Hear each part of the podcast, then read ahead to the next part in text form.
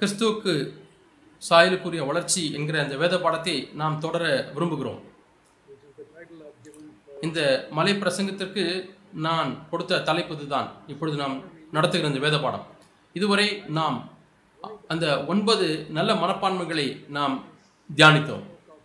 ஆண்டவராகிய இயேசு கிறிஸ்து மத்திய ஐந்தாம் அதிகாரத்திலே மூன்றிலிருந்து பன்னெண்டு வசங்கள் வரை பேசியிருக்கிறார். இவைகள் திருவருட்பேர்கள் என்றும் அழைக்கப்படுகிறது. நாம் இதை முடித்திருக்கிறோம். அதனுடைய முடிவிலே நாம் பார்த்தது என்னவென்றால் இயேசு சொல்லுகிறார் இவைகள் தான் அந்த உப்பிற்கு சாரத்தை கூட்டுகிறது அந்த ஒளியை பிரகாசமடைய செய்கிறது என்று பார்த்தோம். இந்த கா தன்மைகள் நமக்கு இல்லை என்று சொன்னால் நாம் இவைகளை தேடவில்லை என்றால் அந்த உப்பு சாரமற்று சாரத்தை எழுந்துவிடும் அந்த ஒளி தன்னுடைய பிரகாசத்தை எழுந்துவிடும் மங்கி எரியும். இப்படித்தான் புத்தியின் புத்தி இல்லாத கண்ணிகைகள் ஆண்டுடைய வருகைக்கு ஆயத்தமாக இருப்பதை தவறு விட்டு விட்டார்கள். இது மிகவும் ஒரு தொடர்புள்ள ஒரு பகுதியாக இருக்கிறது. ஆண்டுடைய வருகைக்கு சம்பந்தமான ஒரு பகுதியாக வேத பகுதியாக இருக்கிறது. அந்த உப்பு உள்ளான வாழ்க்கையை குறிக்கிறது. அது காணக்கூடாத ஒரு வாழ்க்கை. அது ஆகாரத்துக்கு ருசியை கொடுக்க முடியும். ஒளி என்பது வெளியரங்கமான வாழ்க்கை. ஆண்டவர் சொன்னார் உங்கள் நத்திரிகளை கண்டு பரலோகத்தில் உள்ள பிதாவை மைமைப்படுத்த வேண்டும் என்று சொன்னார். அதற்கு பிறகு பதினேழாம் வசனத்திலிருந்து இயேசு அவர் பிரமாணத்தை குறித்து பேசுகிறார். மோசே மலையிலிருந்து கீழே விழும்பொழுது பிரமாணத்தை கொண்டு வந்தார். நியாய பிரமாணத்தை கொண்டு வந்தார். இஸ்ரேலுகளுக்கு கொடுத்தார். அது அது தேவனுடைய இருதயத்தின் ஒரு சிறு பகுதியை காண்பிக்கிறது. மனிதனுக்கு மனிதன் பால் தேவனுக்கு உள்ள ஒரு உள்ளத்தை அது காண்பிக்கிறது. அதை தேவன் அதை விரிவுபடுத்தி இயேசு கிறிஸ்து இப்பொழுது இதில் சொல்லுகிறார். இயேசு கிறிஸ்து நியாயப்பிரமாணங்களின் தீர்க்கதரிசனம் ஒழிக்க வரவில்லை. அவர் சொல்கிறார் தீர்க்கதரிசனம் நியாயப்பிரமாணம் ஒழிக்க நான் வரவில்லை. அவைகளை நிறைவேற்றவே வந்தேன் என்று சொல்கிறார் இதை ஞாபகத்தில் வைத்துக் கொள்ளுங்கள் தயவு செய்து நாம் மத்திய ஐந்து பதினாறு பதினேழு என்ன வாசிக்கிறோம் என்றால் அது மத்திய ஐந்து ஆறு ஏழுகளில் அதிகாரங்களிலே அந்த நியாயப்பிரமாணத்தினுடைய முழு வெளிப்பாட்டை நாம் பார்க்கிறோம். அதை ஒரு சதவீதம் தான் பழைய ஏற்பாட்டிலே மோசியனுடைய பிரமாணத்திலே நாம் பார்த்தோம். இங்கு இயேசு அதை விரிவாக்குகிறார். அதே காரியத்தை அவர் நீக்காதபடிக்கு அதை விரிவாக்கி சொல்லுகிறார். அந்த ஒரு சதவீதத்தை அவர் நூறு சதவீதமாக்குகிறார் அல்லது முழு படத்தையும் அதை கொடுக்குகிறார். அதற்கு பிறகு அவர் சொல்லுகிறார் உங்களுடைய நீதியானது பரிசேருடைய நீதியை காட்டிலும் அதிகமாயிராவிட்டால் இந்த பிரமாணத்தை போதிக்காதவன் இந்த சிறிய பிரமாணங்களை ஒன்றையாயிலும் போதிக்காதவன் அவன் பரலோ ராஜ்யத்தில் எல்லாரை காட்டிலும் சிறியவனாக இருப்பான் என்று அவர் சொல்லுகிறார். அங்கே பத்தொன்பதாம் வசனத்திலே நான் வாசிக்கிறோம். இயேசு அங்கே சிறிய கற்பனைகளுக்கு எவ்வளோ முக்கியத்துவத்தை கொடுக்கிறார் என்பதை நாம் பார்க்கிறோம். ஆக இது நமக்கு எதை போதிக்கிறது? மற்ற கற்பனைகளை காட்டிலும் சில கற்பனைகள் மதி அது பெரிய கற்பனை என்று வாசிக்கிறோம். ஆனால் நம்முடைய கீழ்ப்படுதல் எதிலே சோதிக்கப்படுகிறது என்று சொன்னால் பெரிய கற்பனைகளில் அல்ல. அநேக நான் கிறிஸ்தவ அல்லாதவர்கள் பெரிய கற்பனைகளை கை கொள்கிறார்கள் ஆனால் இந்த சிறிதான கற்பனைகளில் என்று வாசிக்கிறோம். சிறிதானது ஒன்றையாகிலும் மீறி அவ்விதமாக மனுஷனுக்கு போதிக்கிறவன் பரலவராஜத்தில் எல்லாரும் சிறியவன் என்று எனப்படுவான் இந்த சிறு சிறு கற்பனைகளில் தான் நம்முடைய கீழ்ப்படுதல் சோதிக்கப்படுகிறது. பெரிய கற்பனைகள் அல்ல. இது எப்பொழுதுமே ஞாபகத்தில் வைத்துக் கொள்ளுங்கள். புதிய பாட்டு முழுவதுமே பெரிய கற்பனைகள் இருக்கிறது சிறிய கற்பனைகள் இருக்கிறது. இயேசு இங்கே பத்தொன்பதாம் வசனத்திலே சிறிதான கற்பனைகள் என்று சொல்கிறார். அது மற்ற கற்பனைகளைப் போல முக்கியமானவர்கள் அல்ல. ஆனால் நாம் தேவனுடைய ராஜ்யத்திலே நம்முடைய மதிப்பு எதை பொறுத்து இருக்கிறது என்று சொன்னால் நாம் தேவனுடைய சிறிதான கற்பனைகள் மீது நமக்கு இருக்கக்கூடிய மனப்பான்மை. சபையிலையும் கூட சிறு கற்பனைகள் இருக்கிறது பெரிய கற்பனைகள் இருக்கிறது. அநேக கிறிஸ்தவர்கள் அவர்கள் பெரிய கற்பனைகள் எல்லாம் நாங்கள் கைக்கொள்ளும் என்பதிலே மகிமைப்பட்டுக் கொள்கிறார்கள். தேவனுடைய ராஜ்யத்திலே யார் பெரியவனாக இருப்பார்கள் நீங்கள் சிறு சிறு கற்பனைகள் மீது உங்களுக்கு இருக்கக்கூடிய மனப்பான்மையிலுமே தான் நீங்கள் சோதிக்கப்பட்டீர்கள் அவர்கள் தான் பரலோகத்தில் ராஜ்யத்தில் பெரியவர்களாக இருப்பார்கள். ஆகவே கற்பனை சிறிதா பெரிதா என்பதல்ல யார் அந்த கற்பனையை கொடுத்தது? சர்வ வல்லமுள்ள தேவன். ஆண்டவராக இயேசு கிறிஸ்து இந்த கற்பனைகளை கொடுத்திருக்கிறார். ஆகவே அது சிறிதா பெரிதா என்பதை நாம் சுதித்து பார்க்க தேவையில்லை. நாம் இப்போ இருபதாம் வசனத்துக்கு போவோம். இருபதாம் வசனத்திலே நான் வாசிக்கிறோம். இயேசு அங்கே அங்கே நியாயப்பிரமாணத்தையும் தீர்க்கதர்சனம் நிறைவேற்றதை குறித்து சொல்கிறார். உங்கள் நீதி அதிகமாக இராவிட்டால் பரலோகத்தில் பிரவேசிக்க மாட்டீர்கள். வேதபாரகர் பரிசேர் என்னுடைய நிதியிலேயும் உங்கள் நிதி அறிய அதிகமாக இருக்க வேண்டும் என்று சொல்கிறார் வேதபாரகர் பரிசேரனுடைய நிதியிலும் உங்கள் நிதி அதிகமாக இருக்க வேண்டும். அப்படி இல்லை என்றால் நீங்கள் பரலோ ராஜ்யத்தில் பிரவேசிக்க முடியாது. ஆகவே பரிசேருடைய நியாயம் நிதி என்பது எவ்வளவு அது அடிக்கடி ஜெபிக்கிறீர்கள் எவ்வளவு நீங்கள் உபவாசிக்கிறீர்கள் எவ்வளவு பணத்தை கொடுக்கல என்பதை பொறு- பொறுத்து அல்ல அவர் அந்த தரத்தை குறித்து பேசுகிறார். எதனுடைய தரம் என்று சொன்னால் அந்த நீதியினுடைய தரம் பரிசருடைய நீதி அவர் பாத்திரத்தின் வெளிப்புறத்தை சுத்தமாக்கினார்கள். மற்ற இருபத்தி மூன்றிலே வாசிக்கிறோம். ஆனால் உள்ளே அழுக்காக இருக்கிறது. அது மிகவும் தெளிவாக இருக்கிறது. இப்பொழுது அவர் சொல்லுகிறார் உங்களுடைய நீதியானது அவருடைய நீதியை காட்டிலும் அதிகமாக இருக்க வேண்டும் என்று சொன்னால் உங்களுடைய நீதி வெளியாக மட்டும் வெளியரங்கமாய் மட்டும் இருக்கக்கூடாது. அப்படியானால் அது பரிசலை போல இருக்கிறீர்கள். நீங்கள் வெளியரங்கமான கற்பனைகளை ஜனங்கள் பார்க்கக்கூடிய கற்பனைகளை மட்டும் நீங்கள் கைக்கொள்ளுங்கள் என்று சொன்னால் மற்ற விசுவாசங்களை மெச்சிக்கொள்கிறார்கள் பாராட்டுகிறார்கள். அப்படியான உங்களுக்கும் பரிசுகள் வித்தியாசம் இல்லை நீங்கள் மறுபடியும் பிறந்த கிறிஸ்துவா இருந்தால் உங்களுடைய சாட்சி எப்படி இருக்க வேண்டும்? அது மற்ற கிறிஸ்தவர்கள் மெச்சிக்கொள்ளக்கூடிய பார்க்கக்கூடிய விஷயங்களில் மட்டுமே உங்களுடைய சாட்சி இருக்குமே ஆனால் பரிசேரை காட்டிலும் நீங்கள் மேன்மையானவர்கள் அல்ல. முக்கியமான விஷயம் என்னவென்றால் உள்ளான வாழ்க்கை. அது மற்றவர்களால் காண முடியாது. அது ருசிக்க முடியும். தேவன் அதை ருசிப்பார். இன்னொரு விதத்தில் சொல்லப்போனால் உள்ளே இருக்கக்கூடிய அந்த வாழ்க்கையை தேவன் மட்டுமே பார்க்க முடியும். இங்கே தான் நம்முடைய நீதி பரிசேரலை காட்டிலும் அதிகமாய் இருக்க வேண்டும். அளவிலே அல்ல தரத்திலே. இன்னொரு வார்த்தையிலே சொல்லப்போனால் நம்முடைய வார்த்தைகளும் கிரியைகளும் மற்றவர்கள் கேட்க முடிகிறது பார்க்க முடிகிறது. ஆனால் நம்முடைய வார்த்தைகள் அந்தரங்கத்திலே நாம் பேசும்பொழுது பெரு பெரும்பாலான மக்கள் அதை கேட்க முடியாது பார்க்க முடியாது. நம்முடைய எண்ணங்கள் அது யாருமே பார்க்க முடியாது. பிசாசும் கூட நம்முடைய எண்ணங்களை பார்க்க முடியாது. பரிசுத்த தேவன் மட்டுமே பார்ப்பார். மக்கள் மீது நமக்கு இருக்கக்கூடிய மனப்பான்மை என்ன? உள்ளான மனப்பான்மை என்ன? நாம் அப்ப அவர்களிடத்தில் எப்படி நடந்து கொள்கிறோம் என்பதல்ல. அவர்களை குறித்து நம்முடைய உள்ளான எண்ணங்கள் எப்படி இருக்கிறது?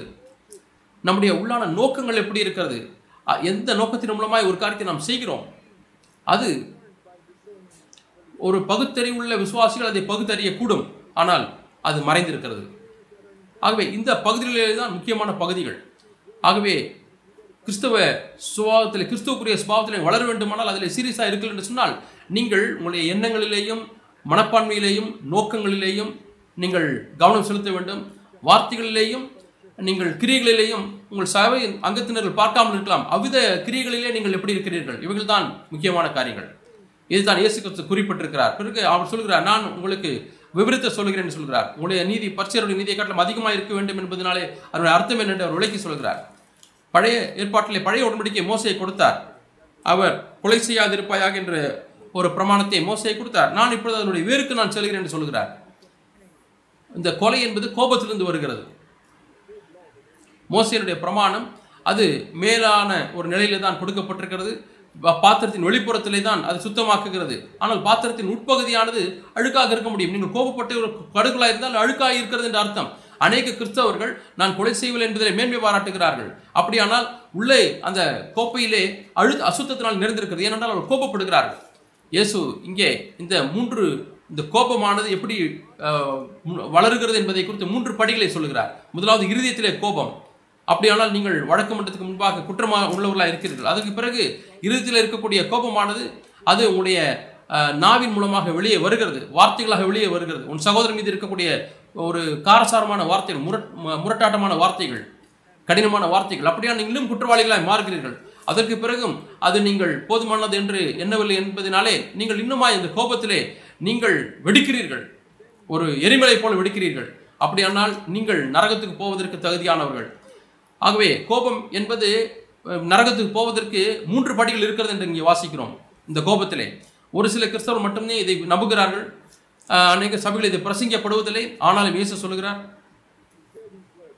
இந்த வார்த்தைகளை நீங்கள் கேட்டு மலை பிரசங்கத்தில் உள்ள வார்த்தைகளை கேட்டு நீங்கள் வாழ்க்கையிலே நீங்கள் செய்யவில்லை என்று சொன்னால் மணலின் மேலே வீட்டை கட்டின ஒரு மனிதனைப் போல இருக்கிறீர்கள். ஆனால் இயேசு கிறிஸ்து வரும்பொழுது நீங்கள் அப்பொழுதுதான் கண்டுபிடிப்பீர்கள் அஸ்திபாரமே இல்லை என்பது அது உங்களுடைய வீடானது இடி இடி இடிந்துவிடும் அழிந்து போய்விடும். ஏனென்றால் நீங்கள் தேவனுடைய வார்த்தை கீழ்ப்படிய முடியாது நீங்கள் முயற்சிக்கவில்லை. நீங்கள் பிரயாசப்படவில்லை. உள்ளத்தில் கோபத்தை வைத்துக் கொண்டிருந்தீர்கள். இப்- பிரசங்கின் புஸ்தகத்திலே ஒரு வசனம் இருக்கிறது உங்களுக்கு காண்பிக்கிறேன். ஏழாம் அதிகாரம் ஒன்பதாம் வசனத்தில் வாசிக்கிறோம். அங்கே கோபம் மூடனுடைய நெஞ்சிலே குடிகொள்ளும் என்று பார்க்கிறோம். மூடனுடைய உள்ளே உள்ள உள்ளத்திலே அது ப- ஒரு குடியிருப்பை வைத்திருக்கிறது.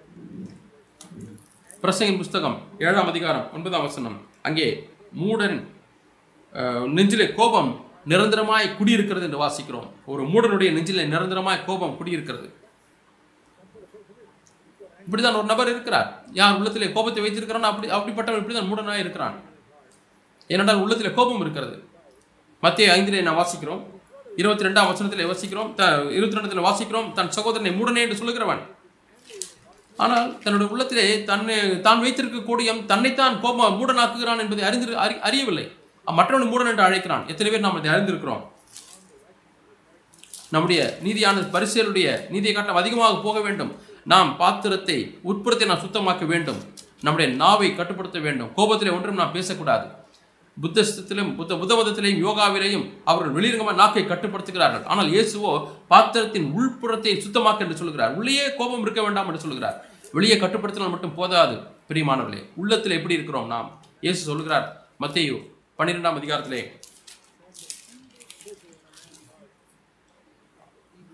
பொல்லாத மனுஷன் பொல்லாத பொக்கிஷத்திலிருந்து பொல்லாதவர்கள் எடுத்து காட்டுகிறான் பொல்லாத வார்த்தைகள். மத்திய பன்னிரெண்டு முப்பத்தி நான்கிலே வாசிக்கிறோம். நலமானதவைகள் எப்படி பேசியவர்கள் இறுதித்தின் நிறைவினாலே வாய் பேசும்.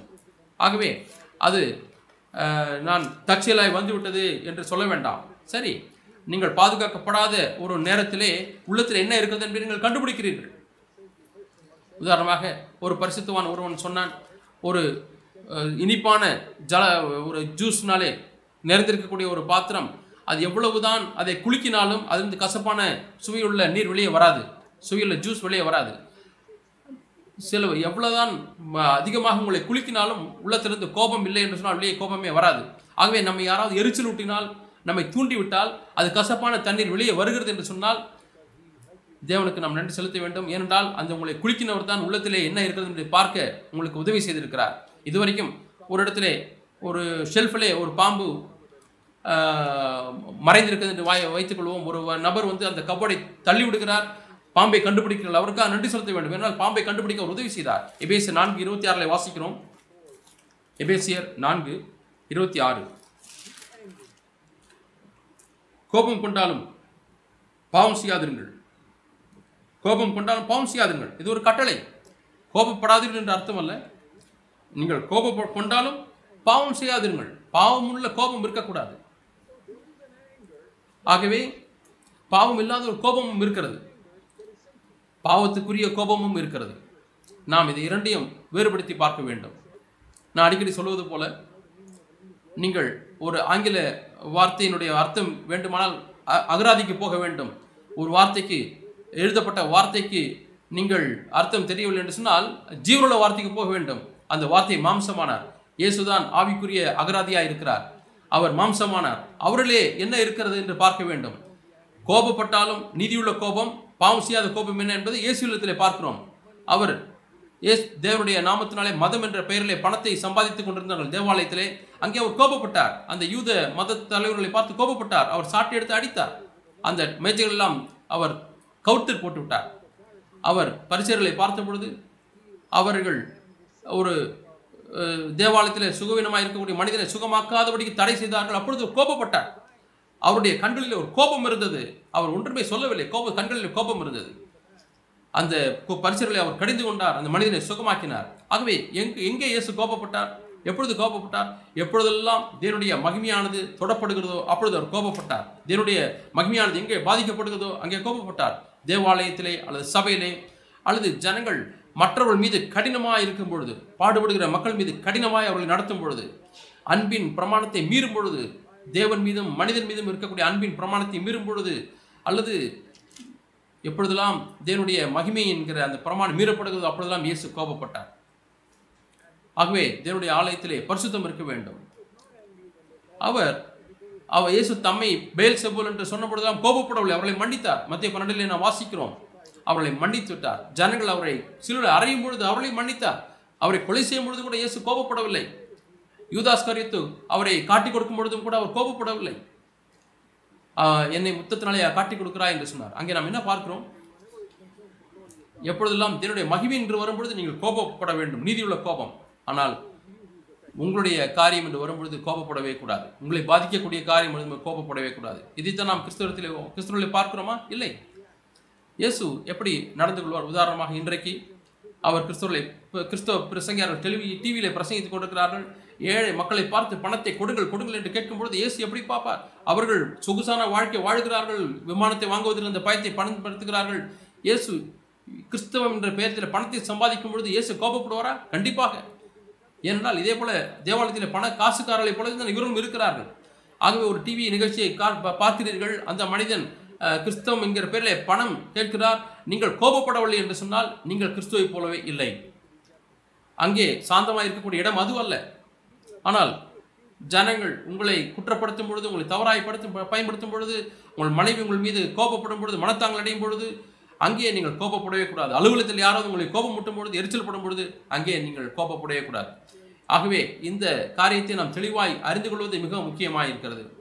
முழு மனித வர்க்கமும் இந்த கோபத்துக்கு அடிமைப்பட்டு கிடக்கிறது. இயேசு அதை பல இடங்களிலே தேவன் முதலாவதாக இந்த நீதி என்று சொல்லும்பொழுது முதலாவது இந்த கோபத்தை குறித்து தான் சொல்கிறார். பரிசெயர்கள் வேத பார்வையை கோ நீதியை காட்டும் நீதி அதிகமாக வேண்டும் என்று சொல்லும்பொழுது முதலாவது இதை பேசுகிறார். இதுதான் அவ்வளோ முக்கியமான காரியம்.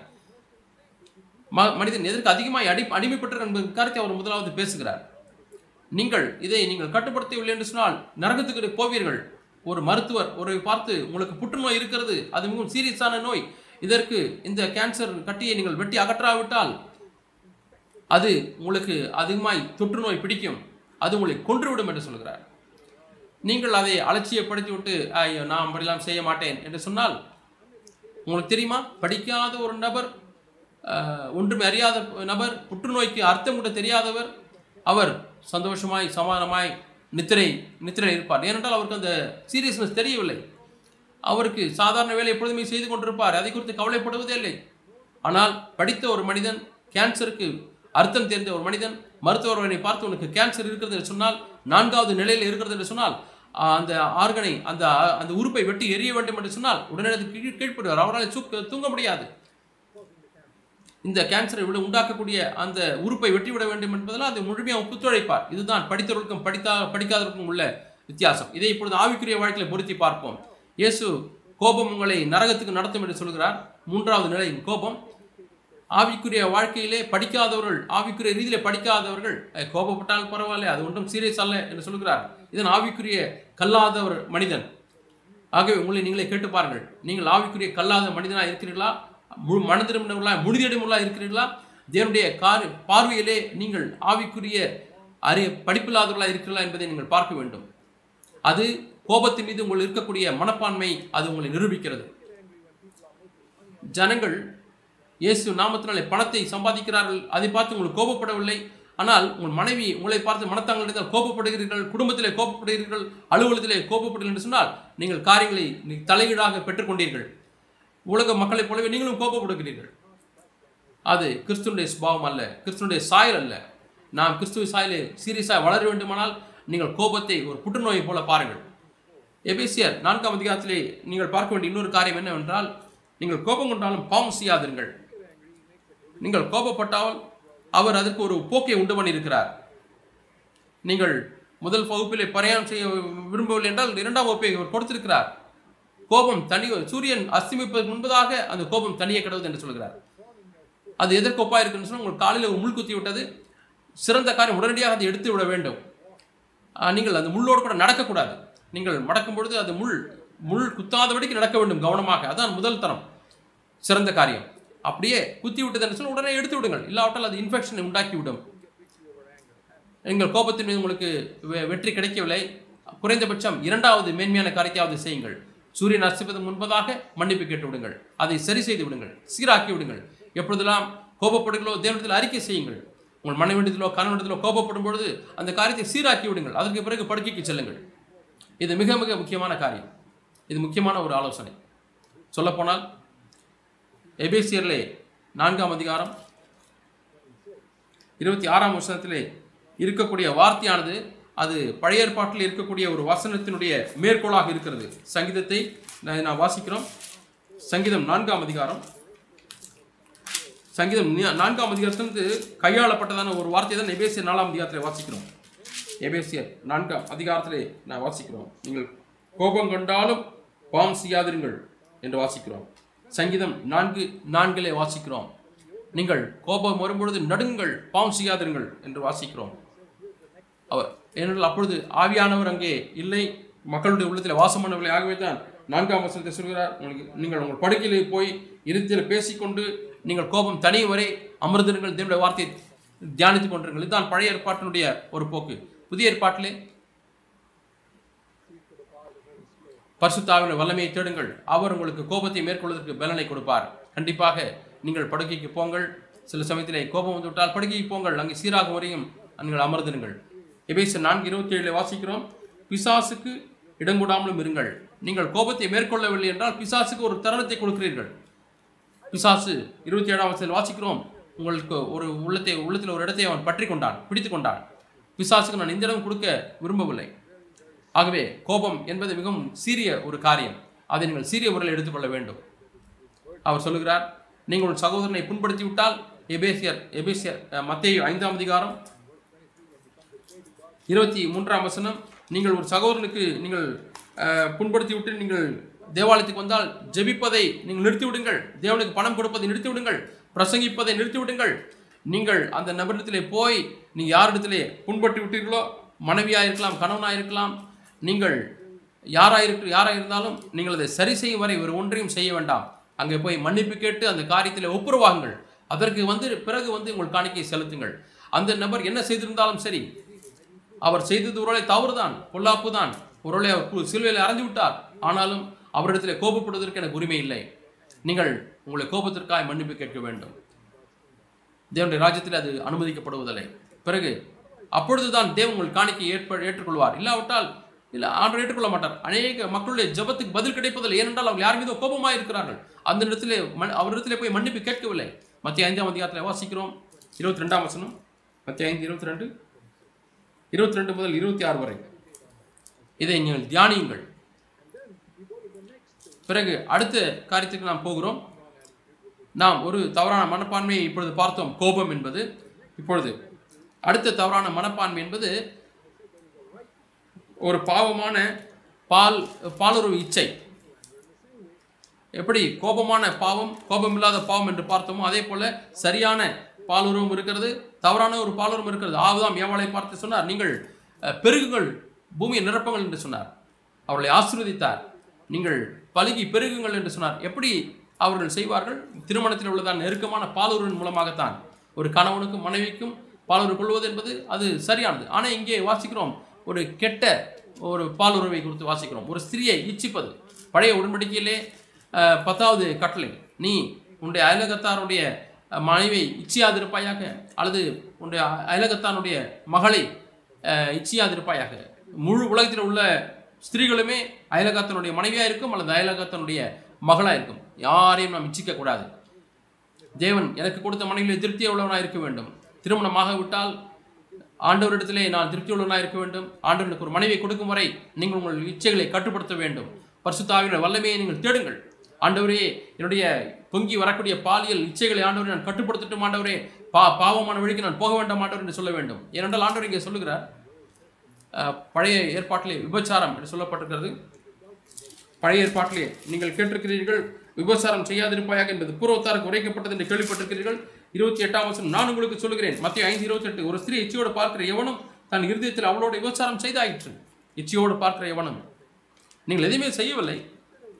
ஆனால் ஒரு ஸ்திரியை இச்சையோடு பார்க்கிறீர்கள். உன் நீங்கள் இச்சிக்கக்கூடிய உள்ளத்திலே அந்த சகோதரத்தில் அந்த பெண்ணிடத்திலே ஒரு கவர்ச்சியான ஒரு காரியம் இருக்கிறது. சங்கீதத்தில் ஆறாம் வருஷத்தில் அவர் அழகை இச்சையாதிருப்பேன் என்று வாசிக்கிறோம். நீங்கள் அந்த சரி சரீரத்தோட எந்த ஒரு பகுதியும் இச்சிக்கக்கூடாது. அப்படியானால் நீங்கள் அவளோடு கூட விபச்சாரம் செய்து விட்டீர்கள். இது மிக ஆபத்தான ஒரு விஷயம். அழகான ஸ்திரீகளை நீங்கள் பாராட்டுவது மெச்சிக்கொள்வது என்பது ஆபத்தான ஒரு காரியம். யா- நீங்கள் எதர்ச்சியாக பார்க்க யாராவது அழகாக இருந்தால் அதை தவிர்க்க முடியாது. நீங்கள் ஒரு கம்ப்யூட்டர் ஸ்டாண்ட்லையோ அல்லது ஒரு போஸ்டர்லையோ அல்லது பார்க்கிறீர்கள் வேறு எங்கேயாவது பார்க்கிறீர்கள் மிகவும் ஆபத்தான காரியம் சோதிக்கப்படும் என்றால் அது பாவத்துக்குள்ளாக என்ன வழி நடத்தும். ஏற்கனவே நீங்கள் ஒரு ச ஒரு பெண்ணை நீங்கள் மெச்சிக்கொள்ள ஆரம்பிக்கும் பொழுது உங்கள் மனைவி அல்லாத ஒரு பெண்ணை மெச்சிக்கொள்ள ஆரம்பிக்கும் பொழுதே பாவம் ஆரம்பி விட்டு ஆரம்பித்து விடுகிறது. எந்த ஒரு விஷயத்திலையுமே உங்கள் மனைவி காட்டிலும் இந்த ஸ்திரீ நன்றாக இருக்கிறாள் என்று சொல்லி நீங்கள் மெச்சிக்கொள்ளக்கூடாது. அது விபச்சாரத்துக்கு நடத்தும். புதிய ஏற்பாட்டினுடைய புது உடன்படிக்கையினுடைய தரம் இதுதான். அதற்கு தான் உங்களுக்கு பரிசுத்தாவுடைய வல்லமை உங்களுக்கு தேவையாக இருக்கிறது மத்தையு சுவிசேஷத்திலே மலை பிரசங்கத்தின் க- கடைசியில் கேட்கிறார் கேளுங்கள் பிதாவை கேளுங்கள். அவர் உங்களுக்கு பரிசுத்த ஆவியினர் கொடுப்பார். இந்த கற்பனைகளை கைக்கொள்வதற்கு உங்களுக்கு உதவி செய்ய முடியாது பரிசுத்தின் வல்லமையை கேட்பார். இப்படித்தான் நான் மலை பிரசங்கத்தை அணுக வேண்டும். உங்களுடைய வலது கண் உங்களுக்கு இடல் உண்டாக்கினால் அதை பிடுங்கி போடுங்கள் என்று விதத்தில் வாசிக்கிறோம். அதை பிடுங்கி போடுங்கள். உங்களால் கற்பனை செய்து பார்க்க முடியுமா? ஒரு மனிதன் தன் கண்களை பிடுங்கிறதை கற்பனை செய்து பார்க்க முடியுமா?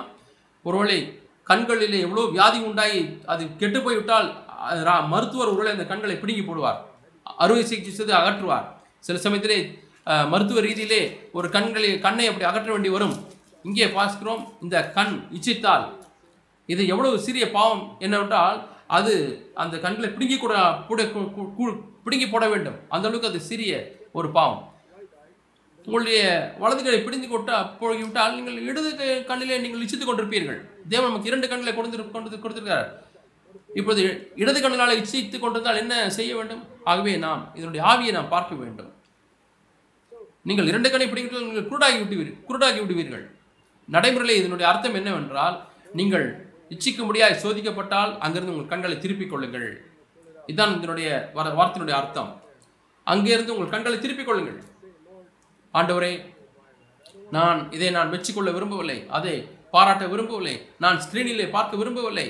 ஆண்டவரே நான் கம்ப்யூட்டர்லே அல்லது மொபைலே யாராவது ஒரு அழகான கா பெண் வந்தால் நான் சோதிக்கப்படுவதை விட நான் உடனே அந்த இடத்தை மாற்றி விடட்டும் நீங்கள் தற்செயலாக சில அசிங்கமான படங்களை பார்த்து விடுகிறீர்கள். கம்ப்யூட்டர் ஸ்கிரீனிலே எதிர்பார்க்கவில்லை. திடீரென்று பார்த்து விட்டீர்கள். ஆனால் தீமையான மக்கள் இப்படிப்பட்ட படங்களை தேடி போகிறார்கள். நான் அதை அது அந்த தீமையை குறித்து சொல்லவில்லை.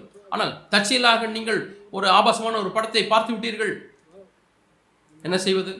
ஆண்டவர் சொல்லுகிறார் அதை அதை பிடுங்கி போடு. அந்த உடனே கம்ப்யூட்டரை நீ ஆஃப் பண்ணிவிடு அல்லது கண்களை மூடிவிடு என்று சொல்லுகிறார். ஒரு பாவம். இதை விட்டு ஓட வேண்டும் என்று வேத்தில் வாசிக்கிறோம். அநேக எது பாவங்களை நாம் எதிர்க்க வேண்டும். யாக்கோபில் நான்காம் அதிகாரத்தில் வாசிக்கிறோம் பிசாசு எதிர்த்து நீங்கள் அவன் உங்களை விட்டு ஓடி போவான் என்று அவர் யாக்கோபு நாலு ஆறிலே ஏழிலே சொல்லியிருக்கிறார் தேவனுக்கு கீழ்ப்படைந்து பிசாசு எதிர்த்து அவன் ஓடி போவான் ஆனால் ஒரு பாவம் அதை நாம் ஓட வேண்டும் என்று வேதம் சொல்லுகிறது. நான் பிசாசை நம்மை விட்டு ஓடி விடுவான் ஆனால் இந்த பாவம் என்று வரும்பொழுது நான் அதை நாம் ஒன்று குறைந்தில வாசிக்கிறோம். ஒன்று குறைந்த ஆறாம் அதிகாரம் பதினெட்டாம் வசனம். வேசித்தனத்துக்கு விலகி ஓடுங்கள். ஒன்று குறைந்தர் ஆறு பதினெட்டுல வாசிக்கிறோம். வேசித்தனத்திற்கு விலகி ஓடுங்கள். அதே காலத்தை பவுல் தீமோத்தேயுக்கு சொல்லுகிறார். நாற்பத்தி ஐந்து வயது நிரம்பினவர் தான் தீமோத்தேயு. பவுல் அவருக்கு எழுதும்போது சொல்லுகிறார். ரெண்டு தீமோத்தேயு இரண்டாம் அதிகாரம் இருபத்தி இரண்டாம் வசனம். பாலிய இச்சையை விட்டு விலகி ஓடு என்று சொல்லுகிறார். ஒரு மொழியினுடைய ஒரு சகோதரன் பவுலோடு கூட வேலை ஊழியம் செய்த ப- சகோதரன் நாற்பத்தைந்து வயது நிரம்பியவர் அவரை பார்த்து சொல்லுகிறார் நீ பாவ இந்த பாவிய பாலியை இச்சை விட்டு விலகி ஓடு. ஒவ்வொரு மொழியதையும் சகோதரன் இதை கேட்க வேண்டும். பவுல் திமுத்தை பற்றி சொல்ல முடிந்தது அவர் தனக்கானதை தேடாதவர் என்று சொன்னார் சாட்சி பெற்றவர். ஆனால் அவருக்கு திமுத்தைக்கு பவுல் சொல்லுகிறார் பாலிய இச்சையை விட்டு விலகி ஓடு அங்கே போய் நின்று அதை எதிர்த்து கொண்டிருக்க வேண்டாம். கோலியா வரும்பொழுது நீ எதிர்த்து நிற்கலாம். பிசாசு வரும்பொழுது எதிர்த்து நிற்கலாம். ஆனால் இந்த இச்சை என்று வரும்பொழுது ஓடிவிடு என்று வாசிக்கிறோம். தாவிதை அது விழ தள்ளிவிட்டது. விசாசி எதிர்த்து நீங்கள் அவன் உங்களை விட்டு போடுவான் விலைக்கு விலைக்கு ஓடுவான். ஆனால் போனோகிராஃபி ஆபாசமான காட்சிகள் எல்லாம் வரும்பொழுது அதை விட்டு நீங்கள் விலைக்கு ஓட வேண்டும் என்றால் அது உங்களை தவற கீழே விழ வைத்துவிடும். அதற்கு கோலியத்தை காட்ட அதிகமான வல்லமை உண்டு என்று வாசிக்கிறோம். ஆகவே நிச்சயான காரியங்கள் வரும்போது கம்ப்யூட்டரை ஆஃப் பண்ணி விடுங்கள் ஃபோனை ஆஃப் பண்ணி விடுங்கள் அதை விட்டு ஓடுங்கள் அந்த சோதனை விட்டு ஓடுங்கள். பாவலியல் பாவத்தை குறித்து வாசிக்கும் பொழுது மத்திய ஐந்திலே வாசிக்கிறோம் முப்பதாம் வசனத்திலே வாசிக்கிறோம். மத்திய ஐந்து முப்பதிலே உன்னுடைய வலதுகரம் உன்னை ஏதாவது இப்போ இச்சையான பாலியல் இச்சை சம்பந்தமான ஒரு பாவத்தை செய்யும் பொழுது அதை வெட்டி போடு தரித்து போடு என்று வாசிக்கிறோம். உன் வலது கையோ இடது கையோ அதை தரித்து எரிந்து போடு. அதனுடைய விளக்கங்களுக்குள்ளா இப்போ விரும்பவில்லை. ஆனால் எவ்வளவு அது ஆபத்தானது என்று இந்த வேத வசனங்கள் நமக்கு சொல்லுகிறது. நம்முடைய நன்மா நன்மையான ம- மனப்பான்மையை அது கெட் கெடுத்து விடும் அது முறைகேடான சீர்கேடான ஒழுக்கக்கேடான பாலியல் உறவுக்குள்ளாய் வழிநடத்திவிடும். அந்த பாத்திரத்தின் உட்புறம் அது சுத்தமாக இருக்க வேண்டும். அநேக கிறிஸ்தவர்கள் அவள் தங்கள் வாழ்க்கை உள்ளான பாத்திரமானது அழு அழுக்காக இருந்தவுடனால் தங்கள் வாழ்க்கை அழித்து கொண்டிருக்கிறார்கள். அவள் ஊழியமானது அழிந்து போய்விட்டது கெட்டு போய்விட்டது. தேவனுடைய பசு சுத்தமான ஜலம் வரும்பொழுது இந்த பாத்திரத்துக்குள்ளே அது அது அசுசிப்படுகிறது. நாம் தேவனுடைய வார்த்தையை நம்முடைய மனதானது கரைப்பட்டிருக்குமானால் தேவனுடைய வார்த்தையை பரிசுத்தமாக நாம் பிரசங்கிக்க முடியாது. நாம் அசுத்தமான எண்ணங்கள் நம்முடைய மனதில் இருக்கிறதா இல்லையா என்பதை எப்படி கண்டுபிடிக்க முடியும்? ஒரு வழி நம்முடைய கனவுகள் எப்படி வருகிறது? நம்முடைய கனவுகள் எல்லாம் எத்தனையோ வருடங்களாக நாம் சேர்த்து சேர்த்து சேர்த்து வைத்த காரியங்கள் அசுத்தங்கள் தான் கனவாக வெளியே வருகிறது. நாம் அறியாத பாவங்களை குறித்து நாம் குற்றம் உணர்வடைய தேவையில்லை. நாம் பாவம் என்று அறிந்திருந்தால் நாம் கனவை நாம தேர்ந்தெடுப்பதில்லை. ஆனால் ஒன்றை நாம் ஒத்துக்கொள்ள வேண்டும். எத்தனையோ ஆண்டுகளாக நாம் சேகரித்த அசுத்தமான காரியங்களுடைய பார்த்த அசுத்தமான படங்கள் அஸ்- அவைகள் தான் கனவுலே வருகிறது. அசுத்தமான கனவுகள் ஒரு நல்ல பா காட்சிகளை பார்க்கணும் அசுத்தமான கனவுகள் வராது. ஆகவே நாம் என்ன செய்ய வேண்டும்? இப்பொழுதிலிருந்து நாம் சுத்தமான காட்சிகளை பார்க்க வேண்டும். அது பல ஆண்டுகள் ஆகலாம். நம்முடைய மனதினுடைய மனது கரைப்படுகிறதை குறித்து ஆண்டவர் சொல்லும் பொழுது அது அசுத்தமான தண்ணீர்கள் அதிலே ஒரு வந்து கொண்டே இருக்கிறது. அதில் அசுத்தத்தை போட்டுக்கொண்டே இருக்கிறோம். அப்படித்தான் நம்முடைய மனது இருக்கிறது. இப்பொழுது அசுத்தம் நிறைந்த தண்ணீரை ஒரு பா ஒரு பாத்திரத்தில் வைத்துக்கொண்டு தேவனுடைய வார்த்தை என்கிற சுத்தமான தண்ணீரை ஊற்ற ஊற்ற ஊற்ற ஊற்ற கொஞ்சம் கொஞ்சமாக அந்த தண்ணீரானது அது தெளிந்து தெளிந்து தெளிந்து தெளிந்து அது சுத்தமாக மாறும். அது வழிந்து ஓடி ஓடி ஓடி பல ஆண்டுகளாகலாம். ஆனால் ஒரு நாளிலே அந்த பாத்திரம் முழுதுமாய் சுத்தமான தண்ணீரில் இருக்கும். ஆகவே அந்த அழுக்கானது குறைந்து குறைந்து குறைந்து குறைந்து இப்படித்தான் நம்முடைய எண்ணங்களை தேவன் பரிசுத்தமாய் காத்துக்கொள்ள விரும்புகிறார். தேவன் நம்முடைய வார்த்தை எண்ணங்களை கவனிக்கிறார். ஆண்டவரை ஏன் இந்த பாலிய இச்சையானது பதிமூன்று பதினான்கு வயதிலே வர ஆண்டவரை அனுமதிக்கிறேன் ஆண்டவரை கேட்டேன். இன்னும் பத்து ஆண்டுகள் அவர்கள் திருமணமாகாத ஏன் பதிமூன்று பதினான்கு வயதிலே அந்த இச்சையான எண்ணங்கள் வர வேண்டும்? இருபத்தி நான்கு இருபத்தி ஐந்து ஆண்டுகள் அது வந்தால் பரவாயில்லை ஆண்டவரே. நான் இதுதான் காரணம் என்று நான் என்ன விரும்புகிறேன்? நாம் திருமணமாக முன்பதாகவே ஆவிக்குரிய இச்சையில் உள்ளதான அந்த பாவங்களிலே நாம் வெற்றி பெற்றலாய் மாற வேண்டும். திருமணம் என்பது இந்த இச்சைக்கு ஒரு தீர்வு அல்ல. அநேக திருமணமானவர்கள் இந்த பகுதியிலே தோற்கடிக்கப்பட்டிருக்கிறார்கள். அதை அவர் ஒத்துக்கொள்ள மாட்டார்கள். ஆகவே நாம் திருமணமாகாமல் இருக்கும் பொழுதே இதில் போராடி நீங்கள் ஜெயத்தை பெற்றுக்கொள்ள வேண்டும். இதனுடைய வல்லமையை நீங்கள் தேடுங்கள். ஆகவே நாம் இங்கிருந்து நாம் பாலியல் பரவு பாலியல் பாவம் என்பது நம்மை வழிநடத்துகிறது நரகத்தை வழிநடத்துகிறது. அதற்கு பிறகு நாம் அடுத்த தலைப்புக்கு வருவோம். திருமணத்திற்கு உரிய நம்முடைய மனப்பான்மை எப்படி இருக்கிறது? திருமணம் என்பது தேவனுடைய பரிசுத்தமான ஒரு கிரி. திருமணத்திலே பாலியல் உறவிலே ஒன்றாக சேருவது என்பது திருமணத்தினுடைய ஒரு பங்காக இருக்கிறது. தேவன் ஒரு துணையை கொடுத்திருக்கிறார். என்றால் மனிதன் தனிமையாக இருப்பது நல்லதில்லை என்று சொன்னால் தேவன் மனிதனுக்கு மனைவியை கொடுக்கிறார். அதுவும் எதற்காக என்று சொன்னால் ஒரு மனிதனும் மனுஷியும் அவர் திருமணத்தில் இணைந்து அவர்கள் சந்ததி உண்டாக்க வேண்டும். அந்த சந்ததி தேவனை மைமைப்படுத்த வேண்டும். ஆகவே இதற்காக தான் தேவன் திருமணத்தை உண்டாக்கியிருக்கிறார். அவர்கள் இருவரும் ஒரு பாலியல் ஒரு தாம்பத்திய உறவிலே அவர் ஒன்றாக இருக்க வேண்டும். ஒரு மனிதனும் ஒரு மனுஷியும் அவர்களுக்கு சந்தோஷமான அனுபவத்தை திருமணத்துக்குள்ளாக தான் கொடுத்திருக்கிறார். ஆனால் துரதிர்ஷ்டவசமாக பழைய உடன்படிக்கையிலும் கூட அநேக ஜனங்கள் தங்களுடைய மனைவிமார்களை விவாகரத்து செய்து விட்டார்கள். இரு முப்பத்தி ஓராம் வசனத்திலே நான் வாசிக்கிறோம். விவாகரத்தை குறித்த ஒரு பாடத்துக்கு நான் வருகிறோம். பழைய ஏற்பாட்டிலே மனைவியை தள்ளிவிடுகிறதை அங்கே அனுமதிக்கப்பட்டிருக்கிறது. ஒரு மனைவியை தள்ளிவிடுகிற எவனும் தழுதற் சீட்டை கொடுக்க கடவன் என்று வாசிக்கிறோம். இன்றைக்கு பாபிலோன கிறிஸ்தவத்திலே இது உண்மையாகவே இருக்கிறது. பாபிலோன கிறிஸ்தவத்தினுடைய ஒரு அடையாளம் என்னவென்றால் அவர்கள் விவாகரத்தை குறித்து கவலைப்படுவதே இல்லை. எளிதாக பண்ணி விடுகிறார்கள். விவாகரத்தை பண்ணினவர்கள் பிரசங்கராக இருக்கிறார்கள் பாஸ்டமர்களாக இருக்கிறார்கள் சபைக்கு மூப்பர்களாக இருக்கிறார்கள் எல்லா விதமான காரியம் நடந்து கொண்டிருக்கிறது. இசை இசை நடத்துகிறவர்கள் துதி பாடல் துதியை நடத்துகிறவர்கள் பாடல் நடத்துகிறவர்கள் விவாகரத்து செய்துள்ளா இருக்கிறாள் இதுதான் பாபிலோன் சபையினுடைய அடையாளம். ஆனால் இயேசு கிருஷ்ணனுடைய தரமானது இயேசுடைய தரமானது உயர்ந்து இருக்கிறது. உங்களுடைய வெளிச்சம் பிரகாசிக்க வேண்டும். மக்க மனுஷர்கள் முன்பாக என்று வாசிக்கிறோம். அவருடைய தரம் என்னவென்றால் உன்னுடைய மனைவியை நீ விவாகரத்து செய்தால் விபச்சாரம் அல்லது வேசித்தன முகாந்திரம் இல்லாமல் நீங்கள் விபச்சாரம் செய்தால் இங்கே சுவாரஸ்யமாக இருக்கிறது. இரண்டு வார்த்தைகள் பயன்படுத்தப்பட்டிருக்கிறது. ஒருவன் திருமணமானவன் விவாகர ஒரு ஒரு மனிதன் திரும விவாகரத்து செய்யப்பட்ட ஒரு பெண்ணை திருமணம் செய்தால் அவன் விபச்சாரம் செய்கிறான். ஒரு விவாகரத்து செய்- செய்த ஒரு பெண்ணை திருமணம் செய்தால் அவனும் விபச்சாரம் செய்கிறான். இதுதான் வேதம் சொல்லுகிறது தெளிவாய் சொல்லுகிறது. அநேக கிறிஸ்தவர்கள் இதை குறித்து என்ன சொல்லுகிறார்கள்? அதை எல்லாம் பற்றி யார் கவலைப்படுகிறார்கள்? மீதி உள்ள கிறிஸ்தவம் இதை பின்பற்றுகிறது நாங்களும் இதை பின்பற்றுகிறோம் என்று சொல்கிறார்கள். எங்களுடைய இச்சை என்ன சொல்கிறதோ அதை நான் பின்பற்றுகிறேன் சொல்கிறார். அவர்கள் நேர்மையாக இருக்க வேண்டும். வேத வேத வசனத்தை இந்த வசனத்தை நீங்கள் அதை கிறுக்கி போடுங்கள் எடுத்து விடுங்கள். அப்படியான நீங்கள் நேர்மையானவர்கள். எல்லா நேரங்களிலும் அதுக்கு கீழ்ப்படியாமல் இருப்பதை காட்டிலும் நீங்கள் அதை எடுத்து போடலாம் அந்த வசனத்தை. ஆகவே தேவனுடைய வார்த்தையை சீரியஸாக நாம் எடுத்துக்கொள்ள வேண்டும். இன்று இந்த காரியம் கிறிஸ்தவத்தில் மலிந்து காணப்படுகிறது. அநேக ச- ச- அதிகமான சதவீதத்தினர் விவாகரத்து செய்கிறார்கள் விவாகரத்து செய்துள்ள திருமணம் செய்கிறார்கள். அமெரிக்காவிலும் அப்படித்தான் காணப்படுகிறது. இந்தியாவிலும் இந்தியாவிலே கொஞ்சம் கொஞ்சமாக இப்பொழுது இது அதிகமாகிக் கொண்டே வருகிறது. ஆனால் சபையில் நமக்கு ஒரு தெளிவான ஒரு தரம் இருக்க வேண்டும். ஆகவே நான் ஒரு சில வசனங்களை இது தொடர்புடைய வசனங்களுக்கு காண்பிக்க விரும்புகிறேன். ப- புதிய ஏற்பாட்டிலே நான் பார்க்கிறோம். மத்திய பத்தொன்பதாம் அதிகாரம். இது அதற்குரிய ஒப்பு ஒப்பான வார்த்தையில் நாம் வாசிக்கிறோம். அதை விளக்கமாய் சொல்வதற்கு நேரமில்லை. மத்திய பத்தொன்பதாம் அதிகாரம் மூன்றாம் வசனம். மூன்றிலிருந்து ஒன்பது வசனங்கள் வரை.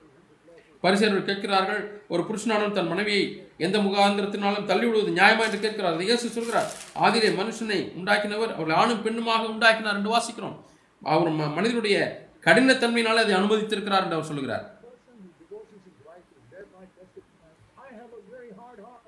ஒரு மனிதன் விவாகரத்து செய்தால் எனக்கு கடினமான ஒரு இருதயம் இருக்கிறது. நான் மனைவியை விவாகரத்து செய்கிறேன். கணவனை நான் விவாகரத்து செய்கிறேன். ஏனென்றால் என் இருதயம் கடினமாக இருக்கிறது என்று அவன் சொல்கிறான் அவர் மனுஷன் கடின இருதய கடினத்தின் நிமித்தமாய் அவர் அதை அனுமதித்தார். ஆரம்பத்திலிருந்து அப்படி அல்ல. ஆணும் பெண்ணுமாக சிருஷ்டித்தார். ஒரு மனுஷனுக்கு ஒரு மனுஷிதான் என்று திருத்தித்தார். ஆதா ஏதேன் தோட்டத்திலே ஆதாம் ஒரு பெண்ணை தான் தேர்ந்தெடுத்தாள். அது மிகவும் தெளிவாக இருக்கிறது. தேவன் நினைத்ததை மனிதன் பிரிக்காதிருக்க கடவன் என்று வாசிக்கிறோம். எந்த உபதேசமும் பிரிக்கக்கூடாது. தே அதான் தேவனுடைய தரம்.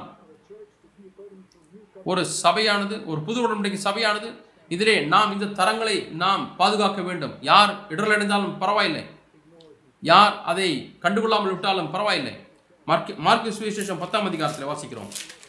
பதினோராம் வசனத்தில் சொல்லுகிறார் எவனாயிலும் தன் மனைவியை தள்ளிவிட்டு வேறொருத்தி விவாகம் பண்ணினால் அவன் அவளுக்கு விரோதமாய் விபசாரம் செய்கிறவனாய் இருக்கிறான். மனைவியும் தன் புருஷனை தள்ளிவிட்டு வேறொருவனை விவாகம் பண்ணினால் விபசாரம் செய்கிறவளாய் இருப்பாள் என்றார். ஆமாம் இங்கே இரண்டுமே சொல்லப்பட்டிருக்கிறது. எந்த ஒரு மனிதனும் தன் மனைவியை தள்ளிவிட்டு இன்னொரு ஸ்திரியை அவன் திருமணம் பண்ணினால் விபச்சாரம் செய்கிறான். ஒரு ஸ்திரீ தன் கணவனை தள்ளிவிட்டு விவசாரம் விவாகரத்து செய்துவிட்டு வேறொரு மனிதனை அவன் திருமண திருமணம் செய்தால் அவள் திருமணம் செய்தால் அவளும் விபச்சாரம் செய்கிறாள். இங்கே நான் பார்க்கிறோம். அது ஒரே ஒரு விதிவிலக்கு இருக்கிறது. அங்கே வேசித்தன முகாந்திரம் இல்லாமல் மத்திய ஐந்தாம் அதிகாரத்தில் வாசிக்கிறோம். நாம் அதை பார்க்கிறோம். இந்த வாசகத்தை நாம் பார்க்கிறோம்.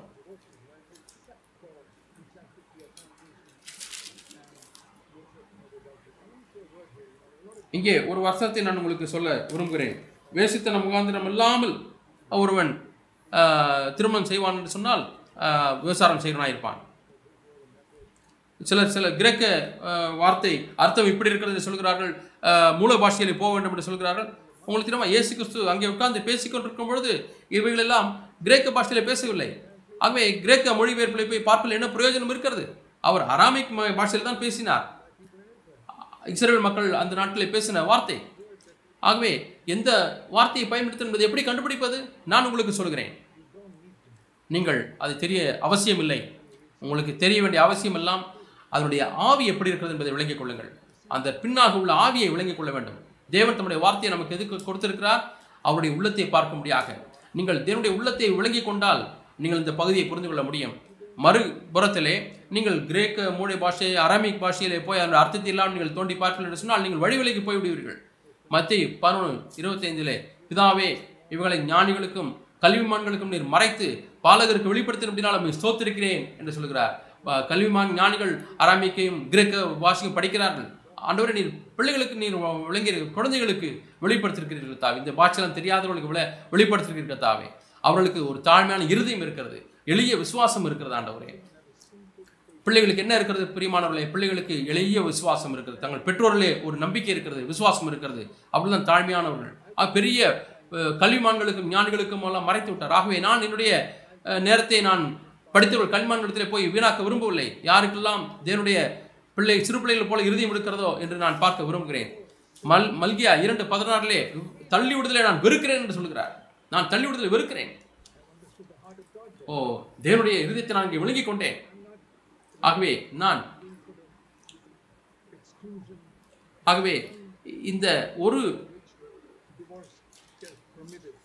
எந்த விவாகரத்து பரம ப- அனுமதிக்கப்படுகிறது என்றெல்லாம் அலசி ஆராய்ந்து பார்க்க விரும்புகிறார்கள். இல்லை நான் தேவனுடைய இருதயத்தை நான் பார்க்க விரும்புகிறேன். ஏன் நான் இன்னாரை திருமணம் செய்வதற்கு எனக்கு ருச்சி இருக்கிறது அதை எப்படியோ நிறைவேற்றுவதற்கு வேதத்தில் இடம் இருக்கிறதா என்று தேடி பார்க்கிறார்கள். எனக்கு இந்த மனைவி பிடிக்கவில்லை ஆகவே வேறு மனைவியை நான் திருமணம் பண்ண போகிறேன். அப்படிப்பட்ட மக்கள் கண்டிப்பாக விலகி போ வழி விலகி போவார்கள். அவர்கள் வழி கெட்டு போய்விடுவார்கள் ஏனென்றால் அவருடைய இருதயமானது செம்மையானதாக இல்லை. லூக்கா பதினாறாம் அதிகாரம் இன்னொரு பகுதியாக இருக்கிறது. லுகா பதினாறாம் அதிகாரத்தை வாசிக்கிறோம். மனைவியை தள்ளிவிட்டு வேறொருவரை திருமணம் செய்கிறவன் அவன் விபச்சாரம் செய்கிறான். மிகவும் தெளிவாக இருக்கிறது. ஏன் இந்த மார்க்கு லூக்காவில் உள்ள இந்த பகுதி ஏன் அவர்கள் எடுக்கவில்லை? அங்கேவே மத்தியிலே ஒரு சில நிபந்தனைகளை கொடுத்திருக்கிறார் விதிவிலக்கை கொடுத்திருக்கிறார்.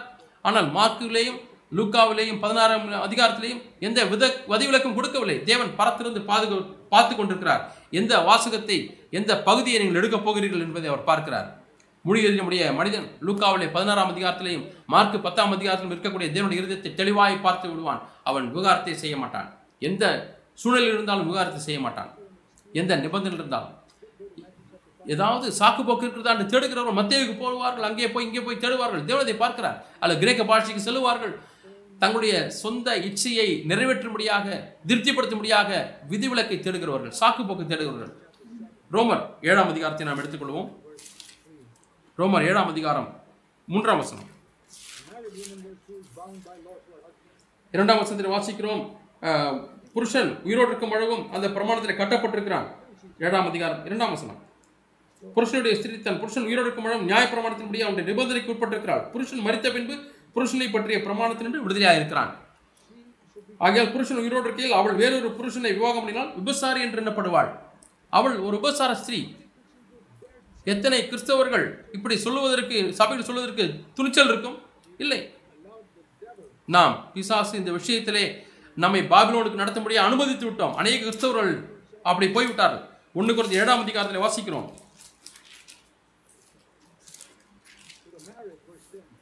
பத்தாம் வசனத்தை வாசிக்கிறோம். விவாகம் பண்ணி கொண்டவர்களுக்கு நான் இல்லை கர்த்தரையை கட்டளையிடுகிறதாவது. இங்க என்ன சொல்லுகிறார்? கர்த்தரையை கட்டளையிடுகிறார் என்று பவுல் சொல்லுகிறார். ஒன்று வந்து ஏழாம் அதிகாரம் பத்தாம் வசனம். மனைவியானவள் தன் புருஷனை விட்டு பிரிந்து போகக்கூடாது. பவுல் சொல்லுகிறார் நான் அல்ல கர்த்தரே சொல்லுகிறது என்னவென்றால் கட்லீட்டு சொல்லுகிறது என்னவென்றால். அப்படி பிரிந்து போனால் அவள் விவாகம் இல்லாது இருக்க கடவுள். ஏனென்றால் ஒரு நாள் ஒப்புரவாகினால் மீண்டுமாய் புருஷனிடத்தில் வந்து விட முடியும். புருஷனும் தன் மனைவியை தள்ளிவிடக்கூடாது இது மிகவும் தெள்ளம் தெளிவாக இருக்கிறது. ஆண்டவர் சொல்லுகிறார். ஆனால் இப்பொழுது பவுல் சொல்லுகிறார் கர்த்தர் அல்ல நானே சொல்லுகிறேன். என்னுடைய அபிப்பிராயத்தை சொல்லுகிறேன். அன்- கர்த்தர் அல்ல நான் சொல்லுகிறேன் என்று சொல்லி மிகவும் தெளிவாக சொல்லுகிறார். இங்கே கொஞ்சம் அவர்களுக்கு கன்செஷன் கொடுக்கிறார். கொஞ்சம் சலுகை கொடுக்கிறார். கர்த்தர் அல்ல நான் சொல்லுகிறேன். நான் சகோதரனுடைய மனைவி அவிசுவாசியாக இருந்தும் அவனுடனே வாசமாக இருக்க அவளுக்கு சம்மதம் இருந்தால் அவன் அவளை தள்ளிவிடாது இருக்க கடவன். அவிசுவாசனுடைய கணவன் தன்னோடு கூட இருக்க வேண்டும் என்று விரும்பினால் அவனை தள்ளிவிட வேண்டாம். கணவனோ மனைவியோ பிள்ளைகளும் இருக்கலாம். பிள்ளைகள் மனதிருமணர்களாக இருக்கலாம். பதினாலாம் வசனம். அவிசுவாசியான மனுஷனோ கணவனோ தானாக போனால் போகட்டும் அவனை கட்டாயப்படுத்தி இருக்க சொல்ல வேண்டாம். என்றால் நீங்கள் கட்டுக்குள்ளானவர்கள் அல்ல. அவன் போய்விட்டார் என்று சொல்லி நீங்கள் குற்ற உணர்வு அடைய வேண்டாம். ஆனால் இங்கேயும் கூட ஒரு விவாகரத்தை அவர் அனுமதிக்கவில்லை. போனால் போகட்டும் அவ்வளோதான் சொல்லுகிறார்.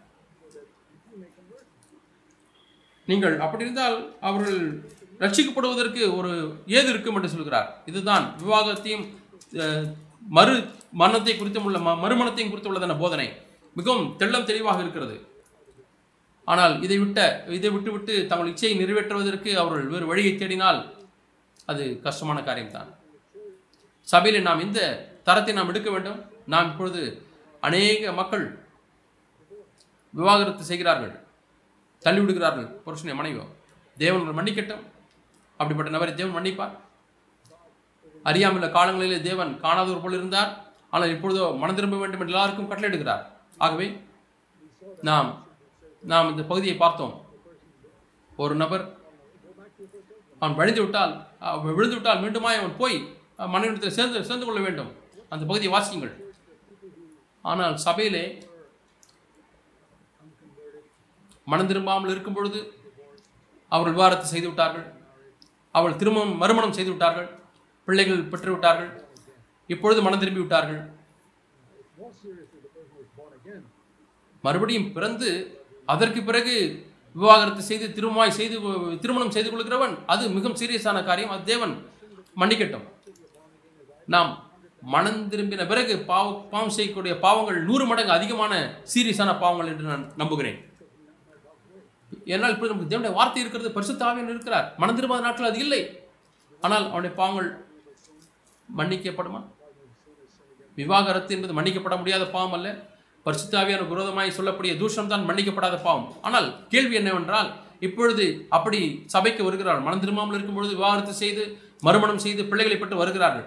இங்கே பவுல் சொல்லுகிறார் விபச்சாரத்திலே கைமைமாய் பிடிக்கப்பட்ட ஒரு ஸ்திரியை நான் பார்க்கிறோம். யோவான் எட்டாம் அதிகாரம்.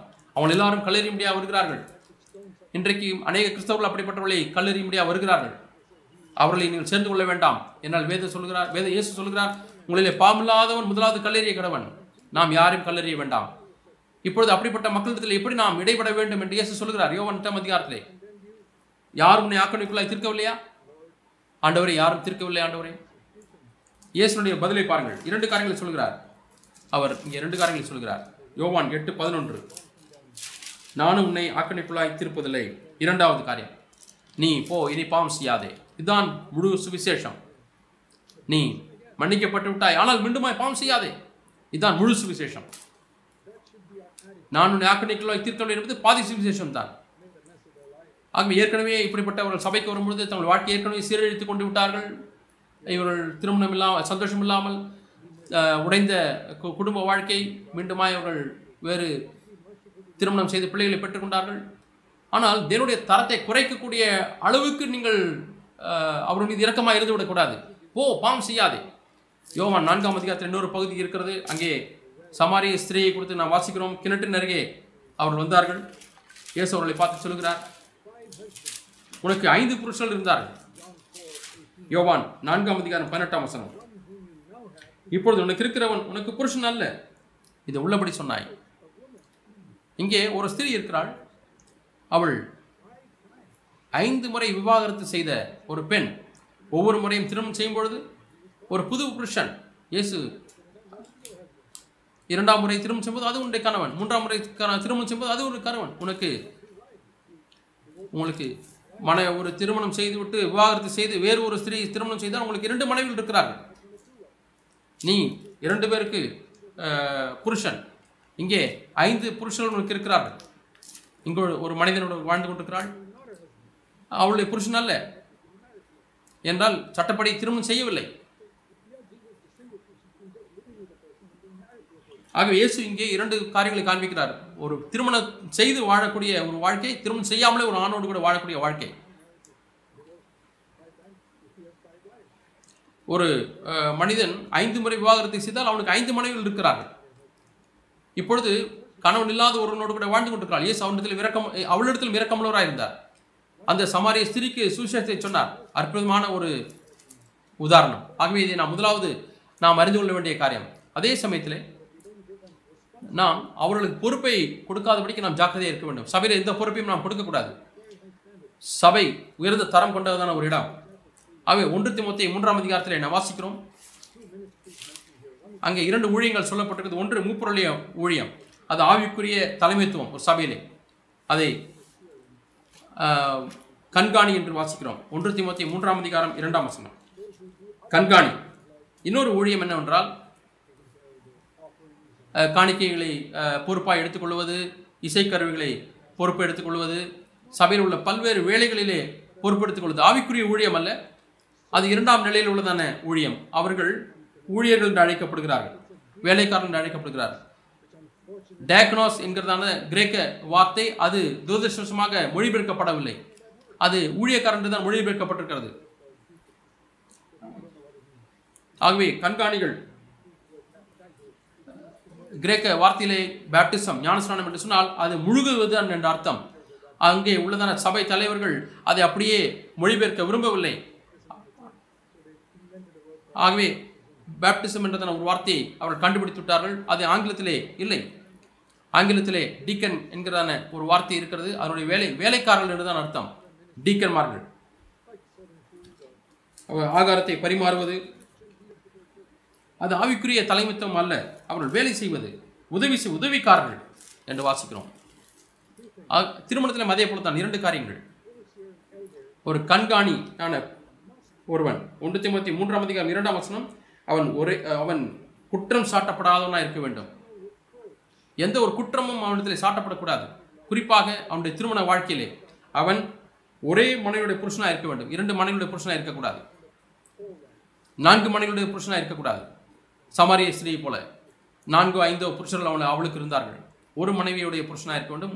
அவனுடைய பொருள் என்னவென்றால் ஒரே ஒரு முறை திருமணம் செய்தவன். குற்றம் சாட்டப்படாதவன். அவன் விவாகரத்து செய்தவனாயிருந்தால் அவன் மன்னிக்கப்பட்டவன். அவன் கிறிஸ்துவ சரீரத்தில் ஒரு சம்ப ஒரு அங்கமாக இருக்க முடியும். ஆனால் அவன் குற்றம் சாட்டப்படாதவன் அல்ல. அவன் ஒரு காலம் மூப்பராக இருக்க முடியாது. உதவிக்காரர்கள் அது என்ன? மற்ற ஊழியங்கள் அது ஆவிக்குரிய தலைமைத்துவம் அல்ல தலைவர்கள் அல்ல. சபையில் பல ஊழியங்கள் இருக்கிறது. உதவிக்காரர்கள். அவர்களும் குற்றம் சாட்டப்படாதவர்களாக இருக்க வேண்டும். எட்டாம் வசதியில் வாசிக்கிறோம். உதவிக்காரர்கள். ஆ, இங்கே பத்தாம் வசதியில் வாசிக்கிறோம். அவர்களும் குற்றம் சாட்டப்படாதவர்களாக இருக்க வேண்டும் என்று வாசிக்கிறோம். ஒரே மனைவியுடைய புருஷனாக இருக்க வேண்டும். பன்னிரெண்டாம் வசனம். உதவிக்காரரானவர்கள் ஒரே மனைவியுடைய புருஷனாக இருக்க வேண்டும். ஆகவே எந்த சபையில் எந்த விதமான ஊழியமாக இருந்தாலும் சரி அது கண்காணி என்கிற ஊழியமாக இருந்தாலும் சரி அல்லது கணக்கு பழ பார்க்கிறவர்களாக இருந்தாலும் சரி பாடல் பாடல்களாக இருந்தாலும் சரி அவர்கள் விவாகரத்து செய்தவர்களாக இருக்கக்கூடாது விவாகரத்து ரத்து செய்தவர்களை திருமணம் செய்தவர்களாக இருக்கக்கூடாது குற்றம் சாட்டப்படாதவர்களாக இருக்க வேண்டும். இப்பொழுது நீங்கள் கிரேக்க வா வார்த்தைகளையோ அல்லது எபிரே வார்த்தைகளையோ நீங்கள் தேடி போகலாம். ஆனால் பிள்ளைகளைப் போல நீங்கள் தாழ்த்தி வரும்பொழுது மிகவும் தெள்ளும் தெளிவாக இருக்கிறது. தேவனுடைய வார்த்தைக்கு நாம் கீழ்ப்படிய வேண்டும். தேவனுடைய வார்த்தை கீழ்ப்படுகிறவர்கள் புது உடன்படிக்கை சபையை கட்டுகிறவர்கள். அல்லது மற்ற கிறிஸ்தவர்களைப் போல எல்லா சமரசம் செய்து கொண்டு ஆனால் நான் உங்களுக்கு ஒன்றை சொல்லுகிறேன். நீங்கள் கொஞ்சம் வழுக்கு நிலத்திலே போய்விட்டால் நீங்கள் ஒரு படி கீழே போய்விட்டாலும் காலம் மட்டும்தான் நீங்கள் கீழே போய்விடுவீர்கள். விசாசு அதை நிச்சயித்துக் கொள்வான் தேவன் அனுமதித்து விடுவார். நீங்கள் திருத்திக் கொள்ள வேண்டும். நீங்கள் அந்த வழுக்கு பாறையிலே போவதற்கு முன்பதாக உங்களை திருத்திக் கொள்ள வேண்டும். ஆகவே நான் நம்புகிறேன் தேவன் இந்த கடைசி நாட்களில் சபையானது இந்த தரத்தை தேவனுடைய வார்த்தையினுடைய சத்தியத்தில் நிற்க வேண்டும் என்று விரும்புகிறேன். என்னுடைய வார்த்தைகளை கேட்டு அவைகளுக்கு கீழ்ப்படுகிறவன் அவன் பாறையிலே தன்னுடைய வீட்டை கட்டுகிறவனுக்கு ஒப்பாயிருப்பான். அந்த வீடு அசையாது. நீங்கள் இதில் சமரசம் செய்களா இருந்தால் நாம் தீவிரமான ஒரு நிலைப்பாட்டை நாங்கள் எடுக்க விரும்பவில்லை. நாம் ஜனங்களை விளங்கிக் கொள்ள வேண்டும். நாம் தீவிரத்தில் இருக்கக்கூடாது பிரமாணத்தோரில் இருக்கக்கூடாதுன்னு சொன்னால் அதை இங்கே எப்படி அழைத்தாலும் எனக்கு அது கவலை இல்லை. தேவனுடைய வார்த்தையானது மாறாதது. நான் இதை உங்களுக்கு சொல்லுகிறேன். நீங்கள் பிரமாணத்துவக்காரராக இருக்கக்கூடாது. நான் அதை தெளிவாக சொல்லியிருந்திருக்கிறேன். நம்முடைய மனப்பான்மையானது அந்த விபச்சாரத்திலே பிடிக்கப்பட்ட ஒரு ஸ்திரீ சமாரிய ஸ்திரீக்கு பிடிக்கப்பட்ட சமாரிய ஸ்திரீ இவர்கள் மீது இயேசுகிற மனப்பான்மைக்கு இருக்க வேண்டும். அதை நான் வரவேற்கிறேன். ஐந்து முறை நீ விவாகரத்து செய்து விட்டாய் இப்பொழுது மனம் திரும்பி விட்டாய் நான் அந்த நபரை சபைக்கு நான் வரவழைப்பேன். ச- சகையை போல ஒரு பண விஷயம் இருக்கிறது சொன்னால் அவன் அதை சரி செய்ய முடியும். மற்ற நான்கு மனைமர்கள் உள்ளதான புருஷன் அவன் சபைக்கு வந்தாலும் அப்படிப்பட்ட சூழ்நிலை இன்றைக்கும் உலகத்தில் இருக்கிறது காணப்படுகிறது. உண்மையாலுமே மனதில் திரும்பி இருக்கிறார்கள். கடந்த காலம் மன்னிக்கப்படுவது ப- ப- மன்னிக்கப்படுகிறது. அவளை நாம் சபைக்கு வரவேற்கிறோம். ஆனால் தலைமைத்துவத்தை அவர்களுக்கு கொடுக்க மாட்டோம். பழைய ஏற்பாட்டில் ஒரு உதாரணம் இருக்கிறது. யோஸ்வா ஒரு முறை ஒரு உடன்படிக்கை செய்தார். கிபியோனரோடு கூட ஒரு உடன்படிக்கை செய்தார். அதை யோசுவா புத்தகத்தில் வாசிக்கிறோம். ஒன்பது பத்து அதிகாரங்களில் வாசிக்கிறோம். அதற்கு பிறகுதான் கண்டுபிடித்தார் அவர்கள் கிபியோனர் என்று கண்டுபிடித்தார். அவர்கள் கொல்லப்பட்டிருக்க வேண்டும் என்பதை அவர் கண்டுபிடித்தார். ஆனால் நாம் வார்த்தையை கொடுத்து விட்டோம் அதை நாம் காப்பாற்ற வேண்டும். ஆகவே அவர்கள் மற்ற ஊழியங்கள் போல தண்ணீர் எடுப்பது கிணற்றுக்கு போவது மர விறகு வெட்டுவது இந்த ஊழியத்தெல்லாம் கொடுக்கலாம். இது போன்ற ஊழியம் சபையில் இருக்கிறது. அவைகள் ஆவிக்குரிய தொடர்பில்லாத ஊழியங்கள் வேலைகள்.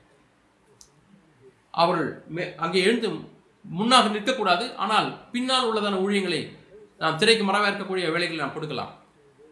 அப்படிப்பட்ட ஊழியங்கள் எல்லாருக்கும் உண்மையாலுமே மனதில் நம்புகிறவர்கள் தங்கள் விவாதத்தை குறித்து மனம் இருந்தால் அவர்கள் செய்யலாம். இது மிகவும் ஒரு முரண்பாடான ஒரு பகுதியாக இருக்கிறது. ஆகவே தொண்ணூத்தொம்பது சதவீனர் இதை ஒத்துக்கொள்ளாவிட்டாலும் எனக்கு அது ஒரு வித்தியாசத்தை உண்டு பண்ணாது. தேவன் ஜனங்களை சந்தோஷப்படுத்தக்கூடிய காரியங்களை பிரசங்கிப்படி என்னை அழைக்கவில்லை. அதை நான் என்றென்றைக்கோ விட்டுவிட்டேன். இந்த விஷயத்திலே நான் ஒரு தே ஒரு தரத்தை நான் ஒரு நிலைப்பாட்டை நான் எடுத்திருக்கிறேன். தேவனுடைய தரத்தை நான் அறிவிக்க வேண்டும். அது கோபம் சம்பந்த விஷயமோ இச்சை சம்பந்தமான விஷயமோ பாலியல் இச்சையோ பாலியல் இச்சையான பாவமோ அல்லது விவாகரத்தோ மறுமணமோ இதன் முடிவிலே நான் சொல்லுகிறேன். காதுள்ளவன் கேட்க கடவன் காதுள்ளவன் கேட்க கடவன் மீதுள்ள காரியங்கள் நான் யாரையும் நான் ஞாஞ்சிருக்கவில்லை தேவன் யாரையும் ஞாஞ்சிருக்க முடியும் அழைக்கவில்லை. அவர் என்னை என்னுடைய பொறுப்பில் இருக்கிறவர்களுக்கு நான் ஒரு அபிப்பிராயத்தை சொல்லுவேன். வெளியே உள்ளவர்களுக்கு அல்ல. தேவன் தான் அவருடைய நியாயாதிபதி. நான் அவருடைய நியாயாதிபதி அல்ல. ஆகவே நாம் ஜெபிப்போம்.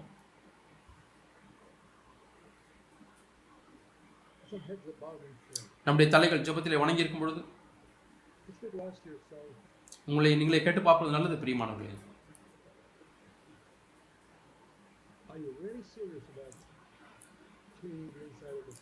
பாத்திரத்தின் உள்ளே சுத்தமாக்குவதிலே உண்மையாலுமே உங்களுக்கு விருப்பம் இருக்கிறதா? அதை குறித்து சீரிய முறையில் நீங்கள் சிந்திக்கிறீர்களா? எந்த விளைக்கரையும் கொடுத்தாகிறோம் அல்லது சாக்கு போக்கு இருக்கிறதா என்று நீங்கள் பார்க்கிறீர்களா? இதை இந்த தேவனுடைய உன்னதமான தரத்தை தவிர்ப்பதற்கு ஏதாவது வழி இருக்கிறது என்று தேடுகிறீர்களா? பரலோக பிதாவே. எங்களுக்கு உதவி செய்யும் ஆண்டவரே. ஆண்டு இறக்கமுள்ளா இருக்க உதவி செய்யும். நாங்களே பாவிகளாக இருக்கிறோம் ஆண்டவரே. ஆண்டவரே பெரிய இறக்கத்தை இடத்தில் பெற்றுக்கொண்டோம் ஆண்டவரே. ஆண்டவரே மிகவும் கொடூரமான பாவிகளுக்கும் கூட நாங்கள் இறக்கமுள்ளவர்களாக இருக்கிறோம். ஆண்டவரே கொலைகாரர்கள் திருடர்கள் விபச்சாரர்கள் விவாகரத்து செய்தவர்கள் எல்லா இடத்திலும் ஆண்டவரே நாங்கள் இறக்கமாக இருக்க விரும்புகிறோம் நீர் இறக்கமுள்ளவராக இருக்கிறதாவே எங்களுக்கு உதவி செய்ய மாட்டவரே உடைய வார்த்தைக்கு உண்மையாக இருக்க உதவி செய்யும் மாட்டவரே உடைய தரத்தை பாதுகாக்க உதவி செய்யும் மாட்டவர் தாழ்மையாக நாங்கள் கேட்கிறோம் இயேசு நாமத்தினாலே. ஆமீன்.